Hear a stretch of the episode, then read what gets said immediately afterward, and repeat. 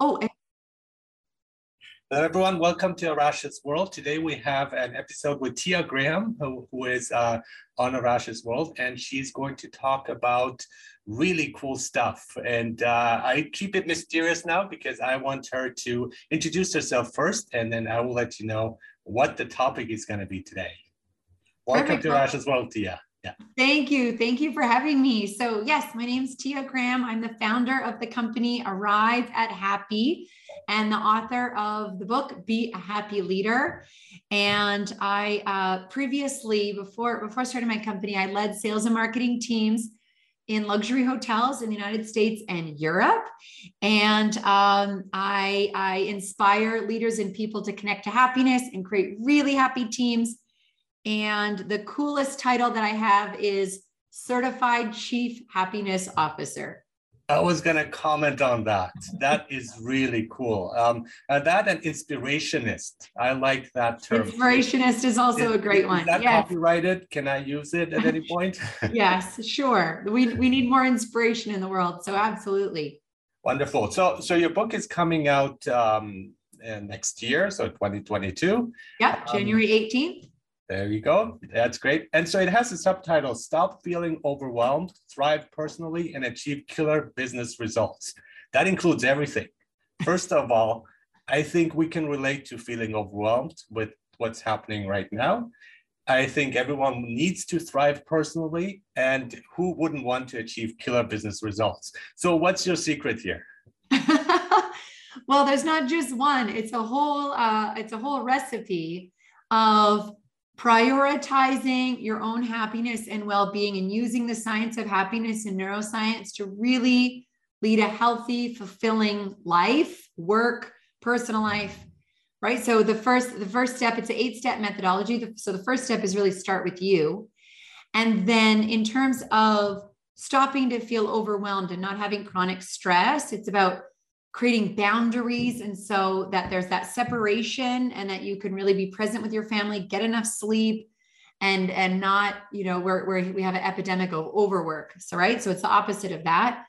And then achieving killer business results um, is creating really strong happy teams so that they thrive and create strong business results and also um, being very focused and prioritizing you know a leader can be working on a million things at any given time but it's getting really clear on what are the three big things that are going to move the business forward.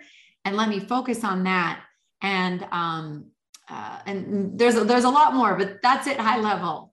That's wonderful. I'd like to get into all those steps in a moment but i like how you are uh, connecting here two things. First starting with yourself and that is very important and a lot of people forget to do that. I, I, I, wonder why. But it's it's really once you start with yourself then you can kind of project forward uh, if you are happy then others will be happy too. It's kind of contagious. And the, the same way negative feelings uh, others would catch too and will become afraid and uh, not be motivated and be scared mostly. Um, so what i like is just the, the, the connecting happiness with work but a lot of us don't see work as a place of happiness. I know. So how can we change that both in terms of employee as well as employer and leader as well as uh, managers and so on? So how can we change that that concept that we have?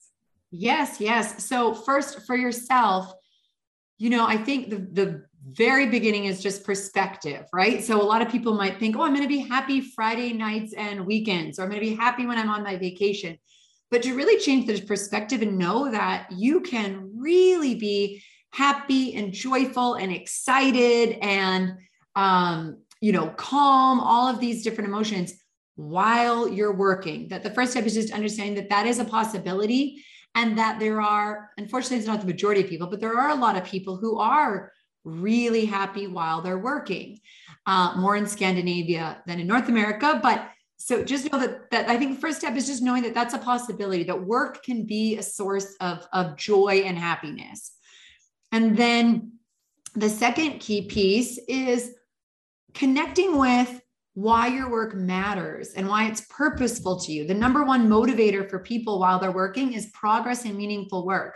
So reconnecting to why your work matters and if you truly feel like your work isn't purposeful that's an indicator that maybe it's time to look for a different type of work because you really want it to feel like you're making a difference you're helping people or helping you know the earth whatever it is that you're doing um, and, and connect to that and um, there are so many different ways that leaders can in, can increase happiness for for the teams and their employees and and help them on that journey as well.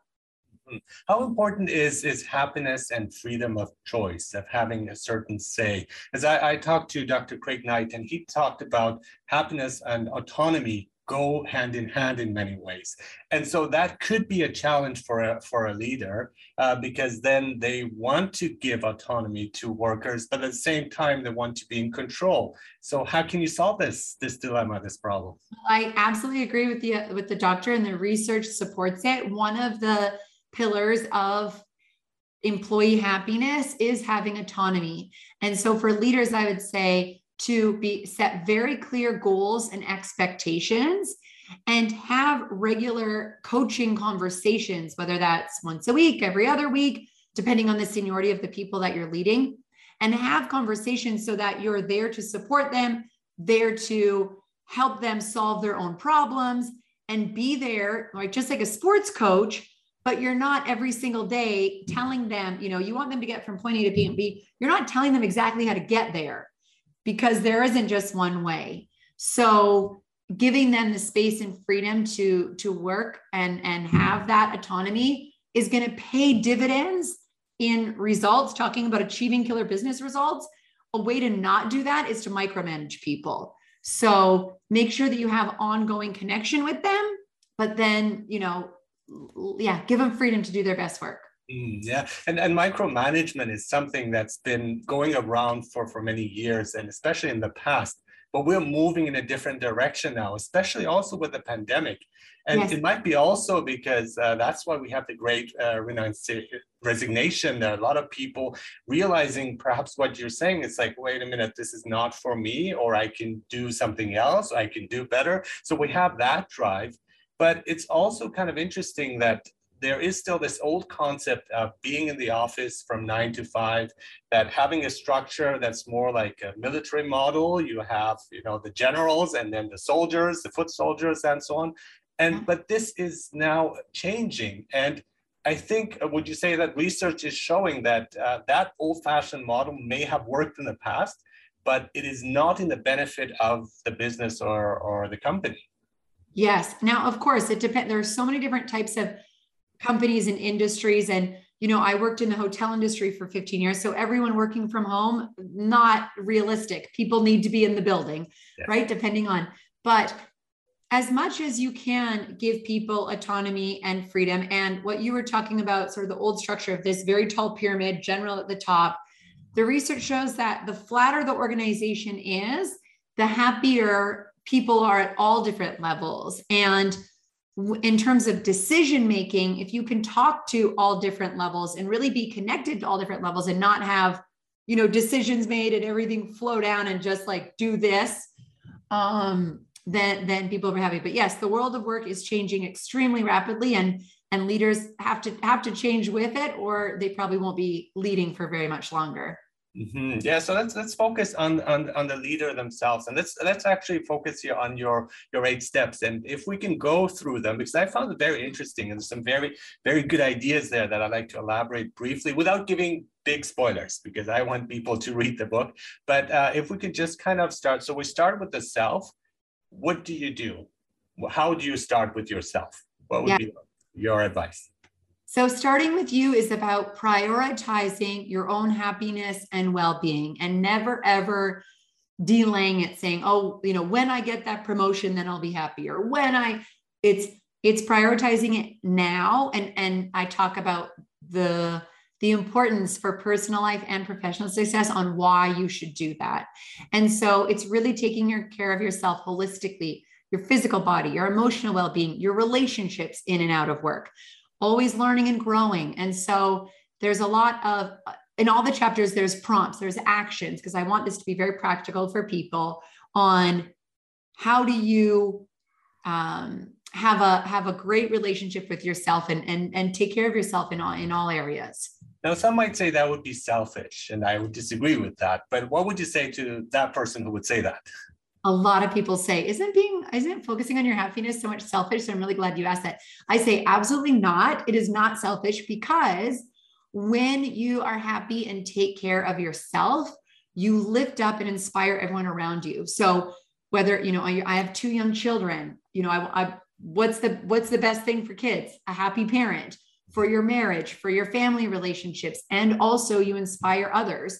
Um, and for everyone listening who wants to be successful while they're working research shows ivy league research shows that when you are happy when you're positive you are more creative you are more productive. If you're in sales you sell more you have less turnover. So there's so many positive business results also that again it's not selfish. When you are happy you're actually helping your organization. Mm-hmm, absolutely. I fully agree with you. And so the, what would be the second step then so the second step is zoom out. So this step is about perspective and it is about wherever you are in an organization whether it's a nonprofit a corporation having the perspective as if you owned or if you were running the organization. So being very wide lens, if you will, and looking at the organization from all different types of perspectives the stakeholders, your peers, from different people that you work at, and, and realizing that how you see things is not reality. It's just your little slice. And, and by doing so, um, it helps you with decision making, and you are definitely going to drive the business forward. And I, I, like that because it's like we all kind of are parts of this mechanism. And so to to look at the big picture, right? You would say looking at the big picture overall. But I am an important part of this, and I think that's when when you will later on talk about uh, valuing your your employees as a as a leader, as a business manager too, because then they feel like the work I'm doing is relevant and is important for the whole. And also kind of as, as, as an employee understanding the, the leader or the management uh, the administration of like they also have the best interest of one in mind. And they also have their own challenges which i might not see in my position because right. that's my narrow view as you're saying. Right. Yes and a lot of frustration and unhappiness from where it comes from you know misunderstanding miscommunication just like you said people from that the, the teams going wait why are they doing that? It's affecting us. But if you really uh, get present and, and try to understand all different sides and, and try to see things from different perspectives, then um, teamwork is really going to flourish also. Mm-hmm. So communication is key here, would you say? Yeah. Yes, absolutely. Uh, that might be a challenge now, especially with uh, technology and not being face to face, because you can have a coffee with your boss and you can talk things over, and we can't do that in the same way. Yes, yes. It definitely takes extra effort and it takes intention. You know, I, re- I know everyone has Zoom fatigue, but I recommend making sure that there is some video communication, doing phone calls. You can send little video messages. And um, even though it's not as, uh, what's it called, sporadic, like where you could just go grab a cup of coffee, but you still can, you know, say, hey, let's have a cup of coffee together. It's not a big meeting with all, you know, people, but focus on that relationship building and try to understand different people's perspectives. Yeah, I missed the water fountain conversations that you have, or grabbing coffee and running into someone. But that's something, again, we cannot replicate in, in, in this environment. What right. will be your next step then? Step three is there? So, step three, I love it's called execute brilliantly. So, when I first started off in leadership, I worked a lot around the clock. You know, I'd get in at seven and stay till nine and work on weekends, and I was not executing brilliantly. And I really, really honed this skill when I had children and I had to leave work at five to be with, I mean, I wanted to also, but you know, I, there was a stopping point. And so within this step, there are very, they're, they're my proven strategies to, you're going to only work this limited amount, but while you're working, you are going to be so productive and so effective. And during that time when my hours shrunk, and even now, I have way less hours I am I'm way more productive and I get bigger results. So I won't I'll have people read the book to get all the secrets, but that's what mm-hmm. this step is about. It's about working smart. I like that. And it's it's not just the, the nine to five thing. It's just like really if, if you work a few hours, just make sure that they're really effective and productive. And then you can take the rest of the day off. I mean, that's exactly. something that's become also a bit more flexible where we talk about maybe a four day week would be better than a five day week. What, yeah. what do you think of that? Do you agree? Yes. I mean, I believe that what matters is results and outcomes. It's not about the hours. Mm-hmm. Yeah. So, so whether it's a four day, whether it's, I think, you know, of course it depends on the position, but um, giving, it goes back to that autonomy and freedom, right? You know, if someone's taking care of an elderly parent, maybe they need a little more time. And if they're a great person and they get results, why it doesn't need to be nine to five. I agree with you. I, I used to work at uh, university in Mexico, and we would have to sign in and sign out, and it was basically with fingerprints too. So you go up there, and at wow. your appointed time, you sign in, and then you sign out. But what I found very interesting is uh, when it gets uh, when it's around time of signing out, there's this huge lineup of people just waiting, like maybe ten minutes before, just waiting till it's now it's time. Now we can go, and I'm thinking, what a waste of time. I mean, we could just like just work when we're doing well, we get it done, just just leave. It's not the amount of time we're in the office. It's the yes. productivity itself, and that's measuring. And that's something that will come up a bit later, but I don't want to jump steps here. Yes. But uh, yeah, so what is our next step? And I think that's a hugely important one too. Yes. So this step is prioritize relationships over to-do lists. So of course, leaders and, and executives have huge to-do lists. There are many different strategies that they're working on and of course the invasive technology of always you know always being available. And in this in this step i teach leaders and motivate leaders to spend more time with their direct reports whether that's virtually or in person and, and cultivate really great relationships and be that coach and and develop them and invest in time with them. And by doing so your to-do list will shrink so a lot of leaders tell me, I don't have time to do one-on-one meetings. I don't have time to do, you know, the team this. And I say, okay. And but then they're like, you know, the, the, I'm not getting this done and we're not, we're not getting this. And I'm like, spend more time with your people and you'll figure it out. Right. So that's really I, I give I give tactics on how to do so, but that's it's really motivating people to to spend a lot of time with your team and it will pay off. I was shocked to hear about the uh, the manager who um, who um, uh, fired uh, hundreds of people over Zoom in one meeting. So that looks effective. Minutes. He saved time. His to-do list got it done, but that did not go well. He's gone now. Yeah, like yes. exactly. That's like the opposite of this step, right? Yeah, right. and relationship. His, yeah, yeah, he had something on his to-do list, like you know, fire these, and he just checked it off. Versus, wow, these are all human beings and and yeah to look at it as as relationships. How can you foster relationships in the, at work? I mean as as a leader how, what can you do? Yes. So i encourage people to really get to know their team members. I mean when, as i led teams i knew so much about their personal lives and about just them as human beings. You know we all have titles and we have these roles but we are not what we do right? We, we are these human beings that are rich and super interesting and very, very diverse. And so, on an ongoing basis, I encourage leaders to continuously get to know, just like you get to know your spouse as you, you know, keep staying married, people change and grow. So that's that's one. Also on um, fostering friendships between the team members is really, really important. And the Gallup research shows that that's just super, super valuable. Understanding where people want to go, not just in their career, but in their life. And as a leader, you have a really uh, big role in that. And so, you know, helping helping to move them forward to to what they want to realize and and actualize as well.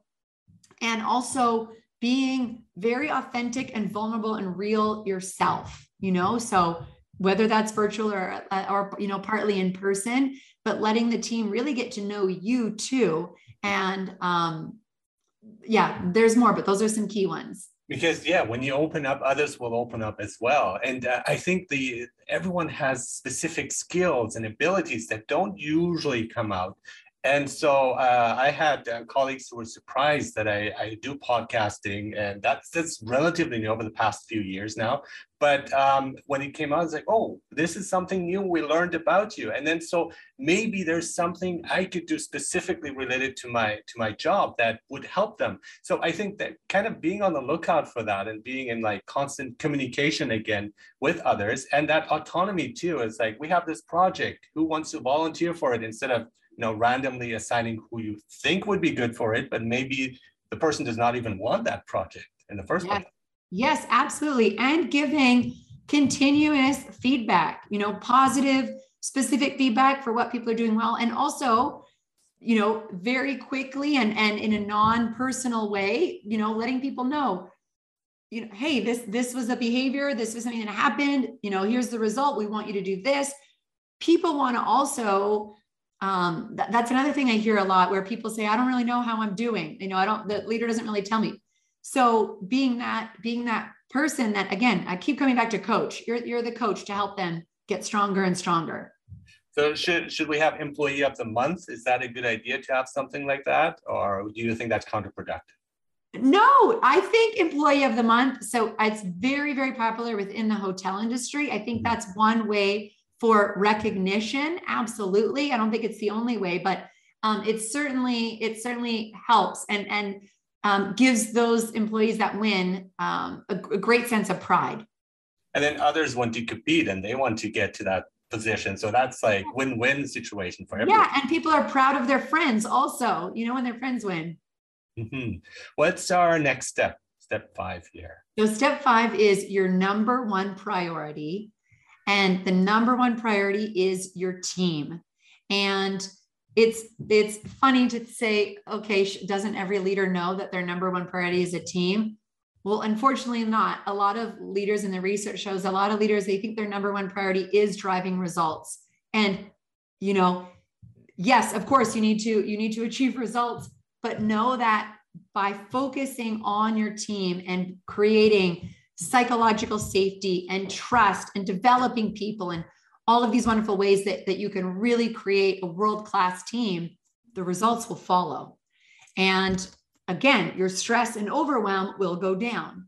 And so I give I give several several uh, strategies and tactics on how to create a super strong team so that when a competitor calls someone and says, "Hey, come work at my company, I'll pay you more," they're going to say, hmm, no, I think I'm going to stay here. Oh, that's wonderful. Yeah. And uh, yeah, so what's our, our next step then? The next step is measure to excel. And this is a step I learned a little later on in my career, but it's about measuring the lead measures.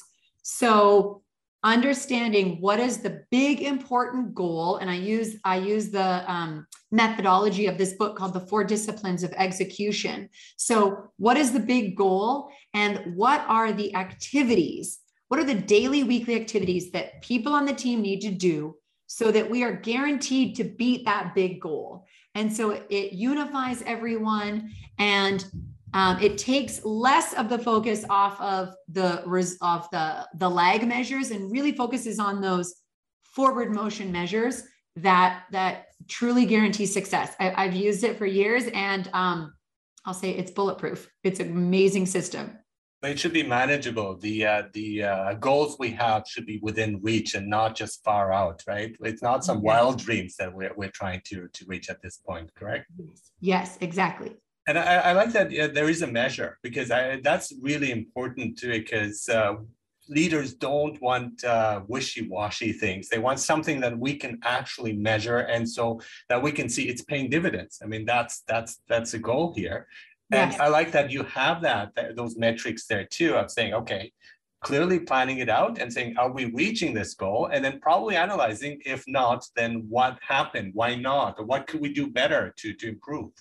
Yes, exactly. And why I love this step is it truly unifies everyone. It, it takes the competition out of, okay, that person's doing this and this, brings everyone together and says, if we all do our part, we will we will get here. And you're exactly right. If something you know isn't happening then everyone comes together and analyzes okay what do we need what do we need to pivot on?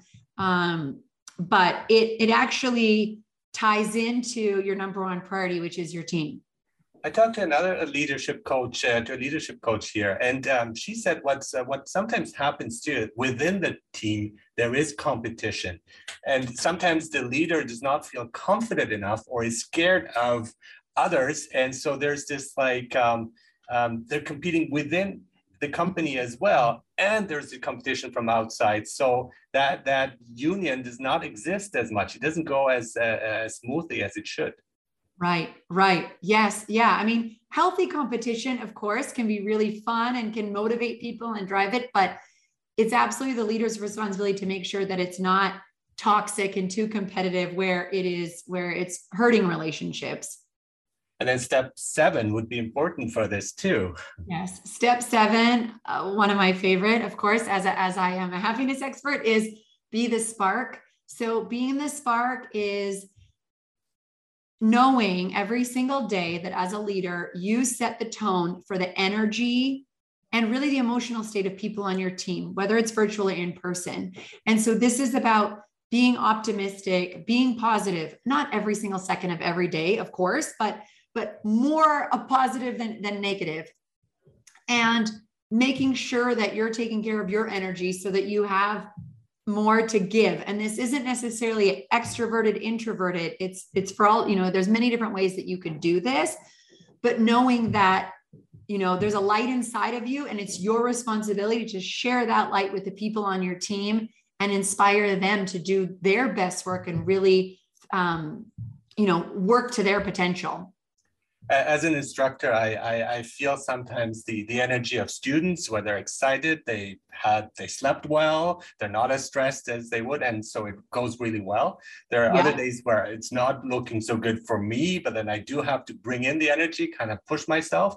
But then there's also those days where I feel great and I have all this energy, and I see there's no response from them. So I think tough crowd, you know. So so that's when we do have to find ways of uh, energizing them but usually, even those classes then turn up to be fine as long as I feel fine. Yes, yes, yes, exactly. Yeah, I mean, as much as the knowledge and the information that you share or, or that leaders share, it is. It's also about the energy and how how we make people feel. Right? Behavior really is driven so much by feelings and emotions. So yes. So you're basing it on the Spire model by Tal Ben Shahar. Can can you uh, comment on this briefly? What what sure, is that? Yes. So I spent I met uh, Dr. Tal Ben Shahar at the World Happiness Summit many years ago, and he I took his year long program. So for a year, studied this Spire model, and it's a holistic way to approach happiness and and human well being, and it stands for spiritual well being physical well-being both the mind and the body mm-hmm. physical in both ways um, intellectual well-being relational well-being and emotional well-being and under each of these there are many different topics all uh, research based of course that are levers that you can pull on that you can that you can use to increase your happiness and increase your well-being um, and so uh, by, by, by focusing on, of course, they're all interconnected. By focusing on any of them, you will positively benefit the other areas of your life. And you can use Spire both personally and you can also apply Spire to an organization. So would you say that happiness is kind of trickled down because once you are happy, then you're going to be happy in, pretty much all areas of, of your life, if that's the case? And is that not something that um, uh, uh, employers should look for when they're hiring a person? It's like this person is happy, great. Let's let's hire them. Should that be not a, a factor as well? Contributing. Yes, factor? I mean, uh, yeah, I, I I would say, yeah, you wouldn't want to knowingly hire a very negative, pessimistic person. Of course, people are always their best on their interviews, but um, and there's different levels of energy, quiet energy, or you know, me, I have like big, loud energy. Um, but but yes, looking at you know you, you, can ask questions about you know people's lives and who they are and, and, get, and get a sense of how do they view the world because you know uh, positivity is really about focus, right? It's not so much um, it's not fully genetic or anything. It's like where does this person want to focus and and is it on the negative or is it is it more on the positive? So um, yeah, I mean the, the age old saying of hire for personality and, and train for skill, of course, right? There's all different levels, but um, as much as possible, bringing people on and and um, in Kim Cameron's book, I forget he's at a university on the East Coast, but anyway, in his book, he talks about positive energizers and, and how these people are so valuable to organizations. So yeah, I think I think if you can look for that, it will definitely serve you well. I think it's also embodying it. And I, I, I sense with talking to you, you are upbeat. And when you talk about happiness, I, I believe you because I, I see it reflected. And I've talked to people who are who claim to be happiness coaches, but then they don't sound happy. They don't look happy. And it, it reminds me of this dentist I had who, um, uh, when he talked, he had crooked teeth. And I said, no. well, I don't know if I should trust you. and it's the same with when you look at, uh, happiness coaches, but also at, at leaders. When when they're not happy, then there, there's something off, and mm-hmm. um, we we kind of don't respond as enthusiastically to, to that.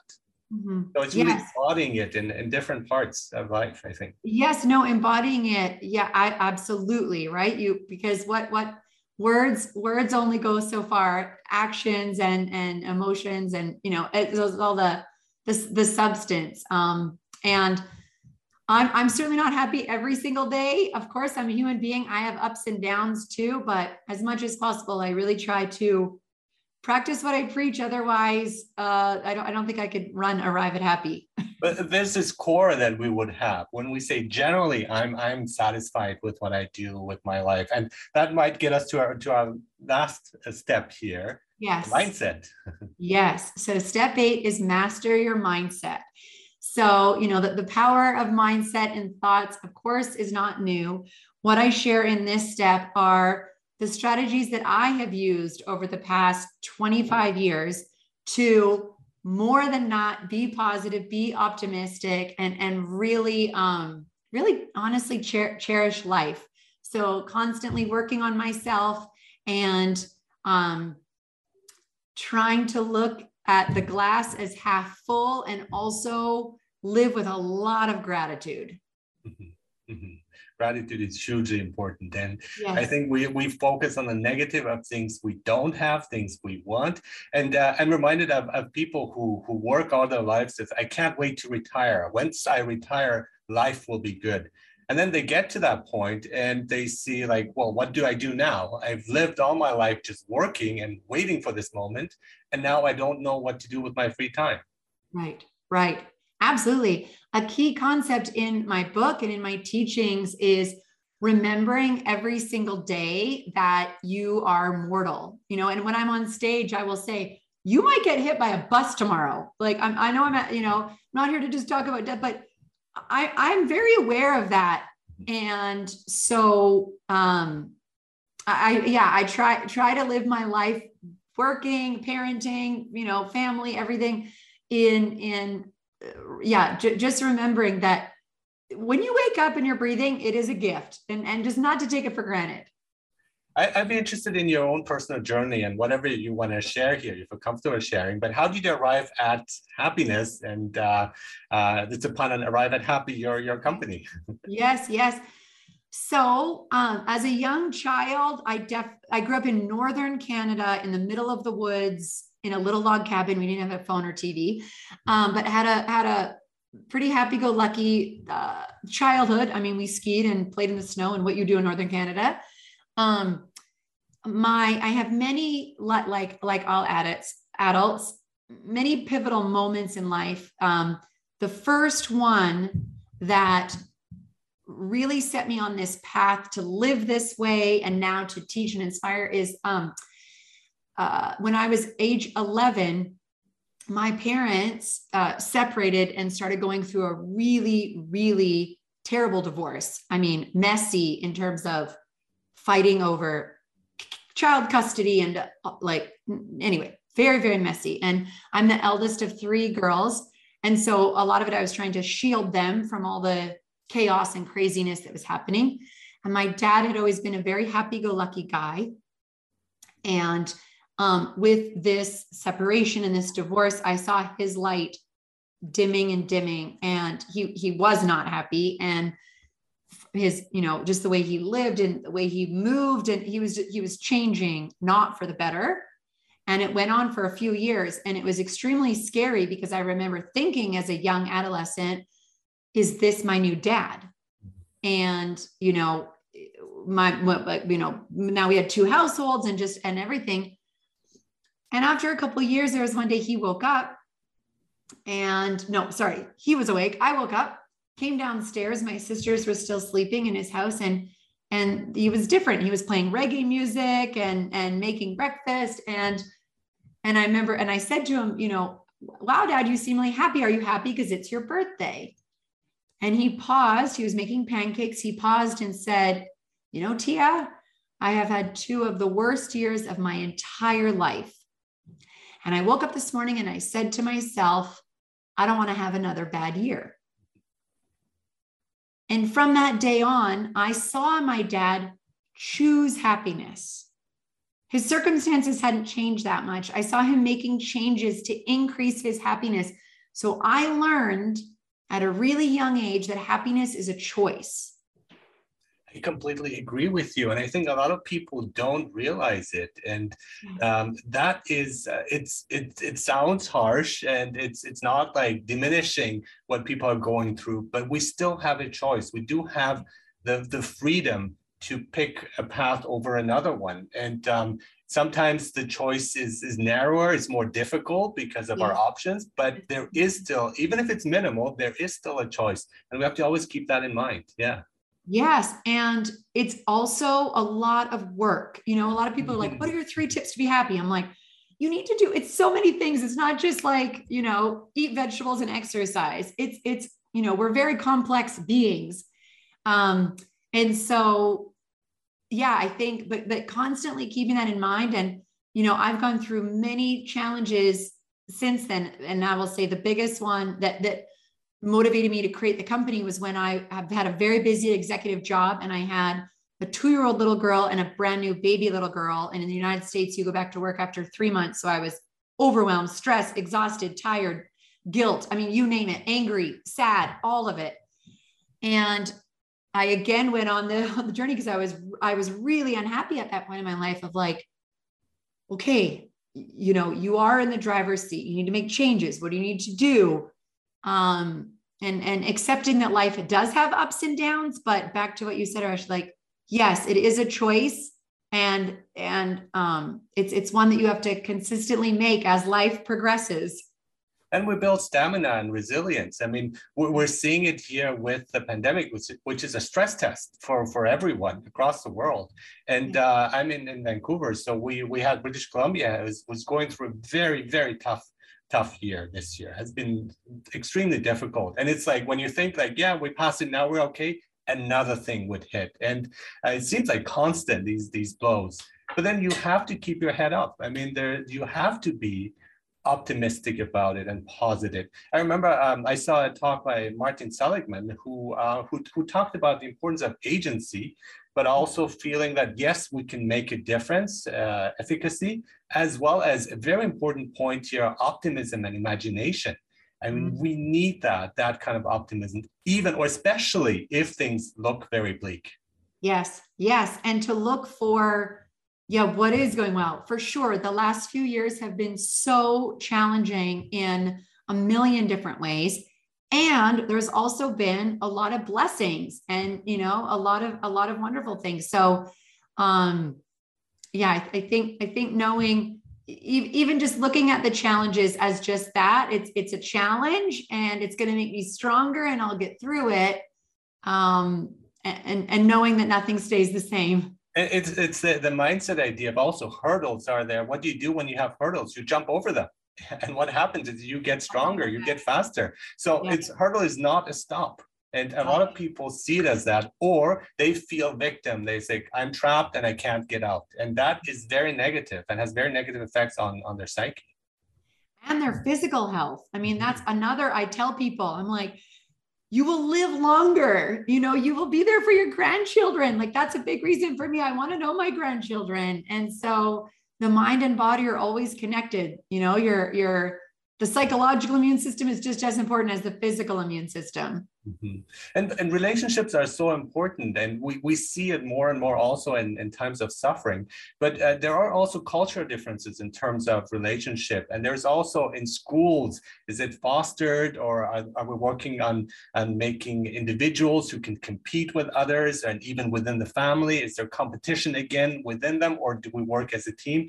And we seem to be very individualistic in uh, again western societies although in some places in europe they they have a, a, more open way of dealing with it and then there are other cultures who who really see themselves as a unit so yes. what how could we foster more uh, the drive for relationships in let's say places like north america and canada yes i'm so glad you brought this up and I, I studied in Denmark. That's where I got certified as a chief happiness officer. And community and human connection is so much stronger there than North America, work and and personally. And you know, I will say that the the most simple step is to evaluate how much time you're spending cultivating relationships, both friends, family, and coworkers, and look at how and where you can increase the time to spend with people who you care about and who care about you um, whether it's you know for a for a cup of tea after work or you know doing a sport with a friend or or facetiming your grandmother right? Um, and i think also it, tying back to like north america we are so driven for uh, material and financial success. And understanding i say this all the time i'm like it's great to be i mean i'm ambitious i want to do wonderful things but know that that itself is not going to bring you this this um, meaning and purpose and you know that that don't don't focus so much on that because when you are on your deathbed and someone says you have two weeks to live are you going to say oh i wish i worked another 10 hours no you're going to say i would have spent more time with my kids or i would have you know to always always just have have that perspective. And i mean i know i would love to hear your perspective on this too the sense of community, right? Of, of just like, can, perfect example, in a couple days, we're having our neighbors over to come over for some holiday cocktails. Someone across the street, you know, a lot of people don't do that. I'm like, do you know your neighbors? No. How you've lived here five years. How do you not know your neighbors? You know, just that also the, the local community we need so much now more than ever too. Yeah, and I think money is, is, is a great point here. I just want to focus briefly on that, which I found very interesting because money doesn't bring happiness. If this were so, then rich people would be very happy, but they're not. We have the rich and famous who are suffering from, from many issues. And I'm mm-hmm. thinking, well, that is not solving the problem. At the same time, when I looked at, I, I dealt with, with, I saw many poor people, especially in, in Mexico in extreme poverty, but they seemed quite happy. And some of them, again, not extreme poverty, but um, people who just barely had enough were also more generous. They would invite you to have dinner at their place, whereas the, the rich are stingy and greedy. And I'm thinking, what is going on here? There's something else. Yes, yes. No, absolutely. And and the research shows that the higher people get, they're like disconnected with with others, right? Whereas living in a community, like you said, in Mexico, other places. Yes. So the research shows that, you know, wealthier are, are slightly happier, but it's not a, this massive gap. And a lot of it has to do with freedom, time affluence, right? Where you can, you know, pay someone to do things versus having to do it yourself. Um, but knowing that human connection is the number one driver of happiness. So, for example, where you were in Mexico, I'm sure they they spent time a lot of time with their family and, and friends and neighbors.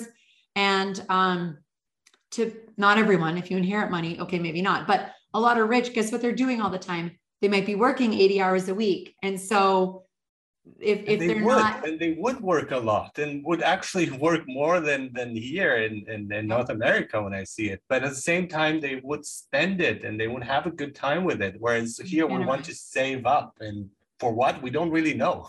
Right, like get the fifth car versus yeah. helping in the community. Uh, I'm not surprised that you got the uh, um, uh, the certificate in Denmark because Denmark is, is often like held as a, as a model of, of happiness and they, they consider themselves the happiest people in the world, I think, or one of them, yeah. Scandinavian countries. But I, I, I, that's a dilemma for me because when I see, I've met some uh, some Scandinavians and Danish people, they don't seem happy. Yeah. Yeah. Well, how does that work? Yeah. So the World Happiness Report, which which measures it's really uh, more subjective well-being. So it's how people evaluate their lives, and they're evaluating things like safety, education, um, you know, all of these different uh, components of of humans' lives. So the the World Happiness Report isn't necessarily these are the most joyful people, yeah. right? Um, but um, you know, the in places like Scandinavia, it's a of course more socialist where university is free and you know there's less of a uh, wealth or income gap of really really wealthy and you know it's more um, one of my friends who's danish her dad was really wealthy and he actually left scandinavia because he wanted to be really showy and like buy a sports car and you know look rich but that's frowned upon in mm-hmm. scandinavia. It's it's you know so that he actually moved to orange county which is a perfect place to show your wealth so um so yeah i think and and the society also is um, of course there's smaller countries population wise but just strong sense of community of people spending time together i think also less stress because if you don't have to worry about your education paying back your student loans i mean yes. that's uh, a yeah. major factor for for stress huge here. factor yeah the average danish person works 37 hours a week so there's a lot of people working over 60 hours in North America, um, which is a huge difference. You have more time for sleep, you have more time for friends, family, hobbies. Yeah. I, have I've lived and worked across the, world in various places, and traveling is uh, is is very um, it teaches us a lot of things, but it also there's a sense of frustration there. And so I, I, I want to know, like, do, do you feel frustrated about certain things after you travel? Is there like a sense of like kind of a homelessness or where you see like things are done well in another country but not here but then some things that we do here would work well over there and trying to find that perfect balance and perfect mix in there Oh, that's a really great question. I have to be honest. No, I haven't felt that, but now that you've said it, I think I'm going to look at. I'm going to. You've just added to to a perspective. Um, yeah, I traveled and lived in a lot of different places too, and you, I will say I'm usually just if yeah, again, full of gratitude and also awe of experiencing other cultures and, and people. And I also always, because I, you know, am Canadian and American, mm-hmm.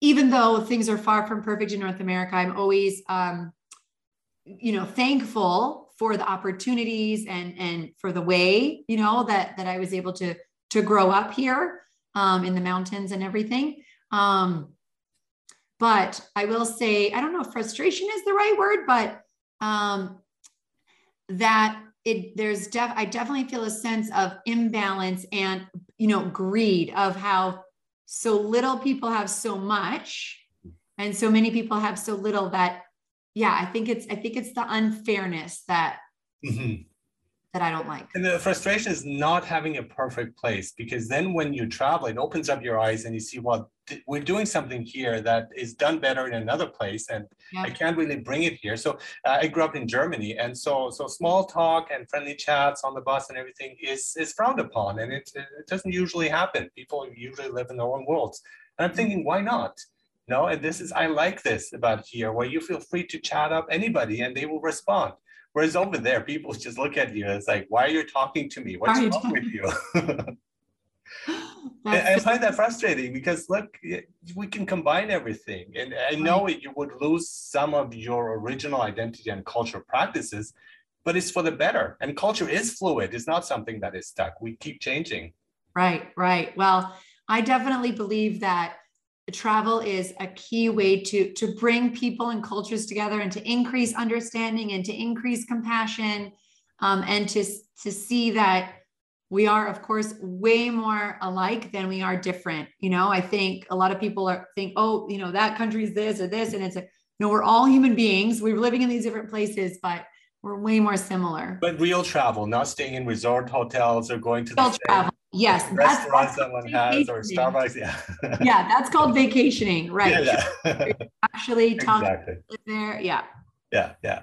And uh, yeah, I also want to talk about about the neuroscience because you're using neuroscience and positive psychology, and these are things I'm, I'm fascinated about, especially here the brain, how the brain works, and uh, yes. brain chemistry, and uh, yes. framing things, and so on. So, what, what would you say is the the big takeaway here for you, the the biggest lesson in terms of neuroscience? So, I actually, and I'll be very honest, and we'll see if the listeners feel the same.